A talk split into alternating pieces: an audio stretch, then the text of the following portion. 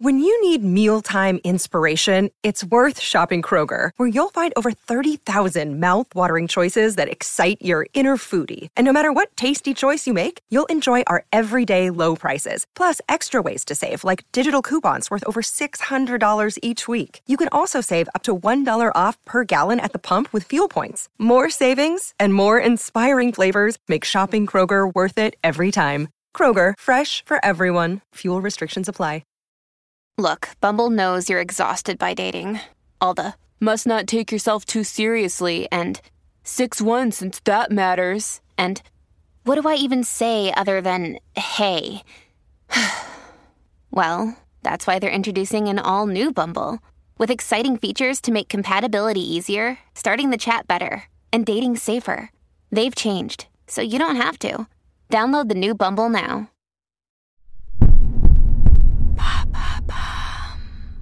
Salut, c'est Madame Meuf. Aujourd'hui, un petit débat qui pourrait sembler d'un autre temps, mais l'est-il vraiment? Est-ce qu'on kiffe la galanterie? Est-ce qu'on déteste la galanterie? Est-ce qu'on s'en fout, comme de notre première culotte, de la galanterie? Alors, moi, je vous mets en situation. Il y a quelques années, j'étais au ski euh, seul avec mes deux enfants. Voilà, il me prend de drôles d'idées, comme ça. Et donc, je me trimballe sur la route du retour avec une valise pour trois personnes sous une espèce de tempête de neige pas possible. Ah, je suis donc seul hein, avec mes deux petits-enfants de 6 ans à l'époque. Eh, Je tire la valise, je tire la valise. Et là, on arrive devant l'arrêt de bus, et là, mon fils hurle devant tout le monde. Et là, on peut féliciter maman qui a réussi à porter une valise sans l'aide d'un papa. On pense quoi de cette phrase En vrai, le fait qu'une petite personne masculine de 6 ans, à l'époque, dise ça, qu'est-ce qu'on en pense? Est-ce qu'on se dit, ah, c'est extraordinaire, il valorise beaucoup sa maman Ah, c'est extraordinaire, sa maman est vraiment musclore, musclorette d'ailleurs, musclorine. Non, et qu'est-ce qu'on se dit? On se dit, mais en fait, oui, bien sûr que la galanterie, eh bien, elle est, notamment en France, complètement dans les us et coutumes. Voilà. Mais attention, parce que est-ce que la galanterie, c'est de la politesse? Est-ce que c'est du respect? Est-ce que c'est juste un truc coolos, sympathique comme tout, et arrêtez de nous castrer sans cesse les féministes alors qu'on essayait d'être gentils? Est-ce que c'est une séduction d'un autre temps? Est-ce que c'est une marque éminemment sexiste, puisque bon, bah, ça voudrait dire qu'on est des petites choses Voilà. Eh bien, écoutez, j'ai étudié cette question à travers les siècles et à travers mon avis, hein, et oui. Et donc, le voici après le générique.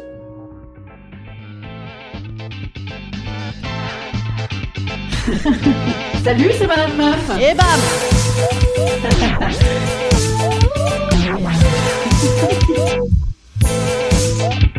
Et bam C'est Madame Meuf. La galanterie, joli mot s'il en est, hein. un petit peu démodé quand même, hein. un peu comme Nonobstante, d'Air Chef ou Moulinex, des produits qui libèrent la femme. pour moi de virus avec la gale Moulinex. Voilà, ce genre-là. Démodé peut-être la galanterie, mais effectivement, il y a toujours des gens, même des je- jeunes gens, hein, des, des très très très jeunes, euh, très jeunes, très jeunes, très jeunes gens, qui continuent à penser que la galanterie, eh ben, c'est super, c'est un automatisme. Moi, je laisse toujours la femme passer devant. Ah Excusez-moi, c'est quand j'entends la femme, ça me fait comme une sorte de décharge électrique, oui. En fait, j'ai l'impression dans ce cas-là qu'on parle d'une espèce en voie de disparition ou d'une d'une race de euh, cachalots échoués. Ça m'oppresse, voilà, ça m'oppresse terriblement. Et donc moi, évidemment, mon premier instinct serait de dire que c'est un bon vieux relent de sexisme dont on n'arrive pas à se débarrasser malgré des kilos de malox. Alors réfléchissons, réfléchissons d'où ça vient déjà la galanterie. Eh ben c'est né dans les salons du XVIIe siècle, tout à fait. Hein, euh, à l'époque, Madame de Lafayette euh, et toutes ses copines qui font donc discussion dans leur salon. C'est également le moment de la tradition de l'amour courtois. Donc le galant, c'est un homme qui veut rendre hommage à sa dame. Alors moi j'adore ça. hein. Par exemple, le mec qui se fend en quatre pour me surprendre, mais j'appelle pas ça de la galanterie, j'appelle ça juste une marque d'intérêt, du romantisme, montrer ses émotions. Bref, rien à voir avec des petites courbettes polies. Et oui, parce que ensuite l'idéal galant continue à se diffuser dans différentes classes sociales. Et au XVIIIe siècle, bam bam bam bam bam la galanterie finalement se réduit de plus en plus au libertinage. hein. Le galant homme, comme on disait avant d'ailleurs, devient l'homme galant. Mmh, et oui, c'est moins chic, et ben ça veut bien dire ce que ça veut dire. Le galant devient un libertin qui courtise des gonzesses en vue de leur faire abandonner leur vertu et leur honneur. Bref, le galant, à cette époque-là, devient donc un gros charreau. Alors au 19e siècle, c'est même plus rien du tout la galanterie, c'est une sorte de coquille vide, tu vois, du style euh, des gestes euh, automatiques, euh, un peu de politesse, je t'ouvre la porte, je fais asseoir la dame, je lui fais des compliments. Et ben c'est ce qui nous en reste à peu près aujourd'hui, j'ai envie de dire. hein. Et au 20e siècle, étonnamment, Simone de Beauvoir présente la galanterie française comme un système de domination des hommes sur les femmes qui empêche les gonzesses de s'exprimer et qui d'ailleurs ne se révèle être qu'un système de séduction un peu de bas étage. Gisèle Halimi pense à peu près pareil, mais nuance en disant, écoutez, dans ce cas-là, soyons galants tous les deux ou ne le soyons pas. Alors moi, j'ai tendance à plutôt être d'accord avec ça, parce que moi, je suis quand même relativement contre la galanterie que je trouve effectivement d'un autre temps, et puis c'est pour rabaisser une gonzesse qui serait capable de rien. Mais par contre, c'est vrai que j'ai pas non plus nécessairement envie qu'on me, claque une porte dans la gueule, quoi.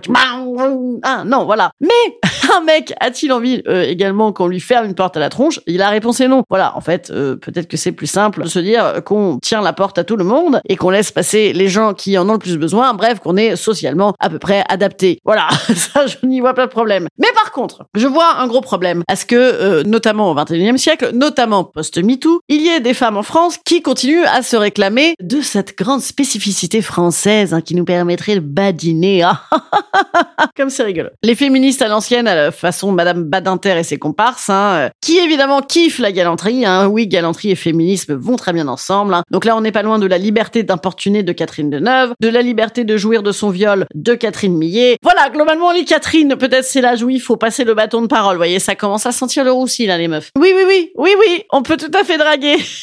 Mais souvent, la galanterie, à nouveau, c'est quand même cette putain de coquille vide qui te rappelle que la femme, il faut lui venir en aide. Et alors, moi, j'ai trouvé mes maîtres. Mes maîtres, c'est Suzanne Fisk et Peter Glick, des anglo-saxons, comme leur nom l'indique, qui définissent, eux, la galanterie comme une sorte de sexisme bienveillant. Eh ben, ça, je trouve que c'est un peu ça, tu vois, le sexisme à la popo, hein, euh, qui considère que les femmes sont des petites choses à protéger, alors qu'elles seraient pourtant, euh, Dieu sait, capables de bien des choses, hein, notamment d'enfanter.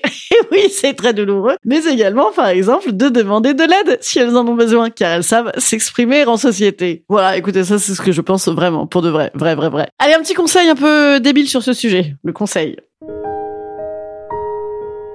Instant conseil. Instant conseil. Instant bien-être. Instant bien-être. Alors à titre personnel, je préfère finalement qu'on me claque une porte et que par contre, en échange, que j'ai besoin de cotiser moi pour mes retraites. Oui, parce que je ne sais pas si vous avez vu ça, mais c'est extraordinaire. Aujourd'hui, euh, les gonzesses de mon âge là, cette tranche là, vous savez, dans les années 70-80, eh bien, euh, ça va être super, super coolos pour nous parce que on va devoir travailler 4 ou 5 mois de plus que les hommes de notre âge. Oui, oui, oui. Vous savez, dans cet excellent projet de loi de progrès et de modernité sur les retraites. Voilà. Alors, moi, j'ai une idée. Dans la galanterie, messieurs, vous avez qu'à euh, foutre des cotises à notre place. Voilà. Ça, ça, ça, ça serait bien galant. Ce serait bien galant, monsieur, dame. Écoutez, je vais certainement vous reparler de ça ce soir dans mon spectacle à la nouvelle scène. C'est le dernier mardi. Voilà, je joue euh, ce soir, mardi 31 janvier à 19h30. Oui, c'est un petit peu la grève. Oui, mais bon, euh, les gens à Paris font du vélo. Oui, en plus, il y a la ligne 14 qui ne ferme jamais. Donc n'hésitez pas à venir me voir à 19h30 ce soir. Et ensuite, à partir de la semaine prochaine, je passe au mercredi soir à la nouvelle scène. D'autres changements, monsieur, dame. Oh là là là là, les choses changent, les choses changent comme ça. Eh bien, euh, à partir de la semaine prochaine, je ne ferai plus qu'un épisode de Madame Meuf par semaine, mais plus long. Oh, et c'est bien aussi que vous retrouverez les mardis. Et par contre, les jeudis, vous pourrez retrouver une petite, euh, une petite virgule, une petite euh, minute euh, d'un petit truc de la semaine. Voilà, donc ça reste les mardis et les jeudis, mais sous d'autres formats. Écoutez, si vous voulez, je vous explique tout ça devant une petite bière à pied à la nouvelle scène ce soir. Je vous embrasse très fort. La nouvelle scène, c'est dans le cinquième. Sinon, j'ai des dates de tournée. Bientôt, je vous les donnerai. Oui, mais pas tout de suite. Ah oui, non, le suspense. j'ai pas le temps. Allez, salut les amis. Ah, donc jeudi, presque pareil. Et mardi, euh, presque pareil. Salut.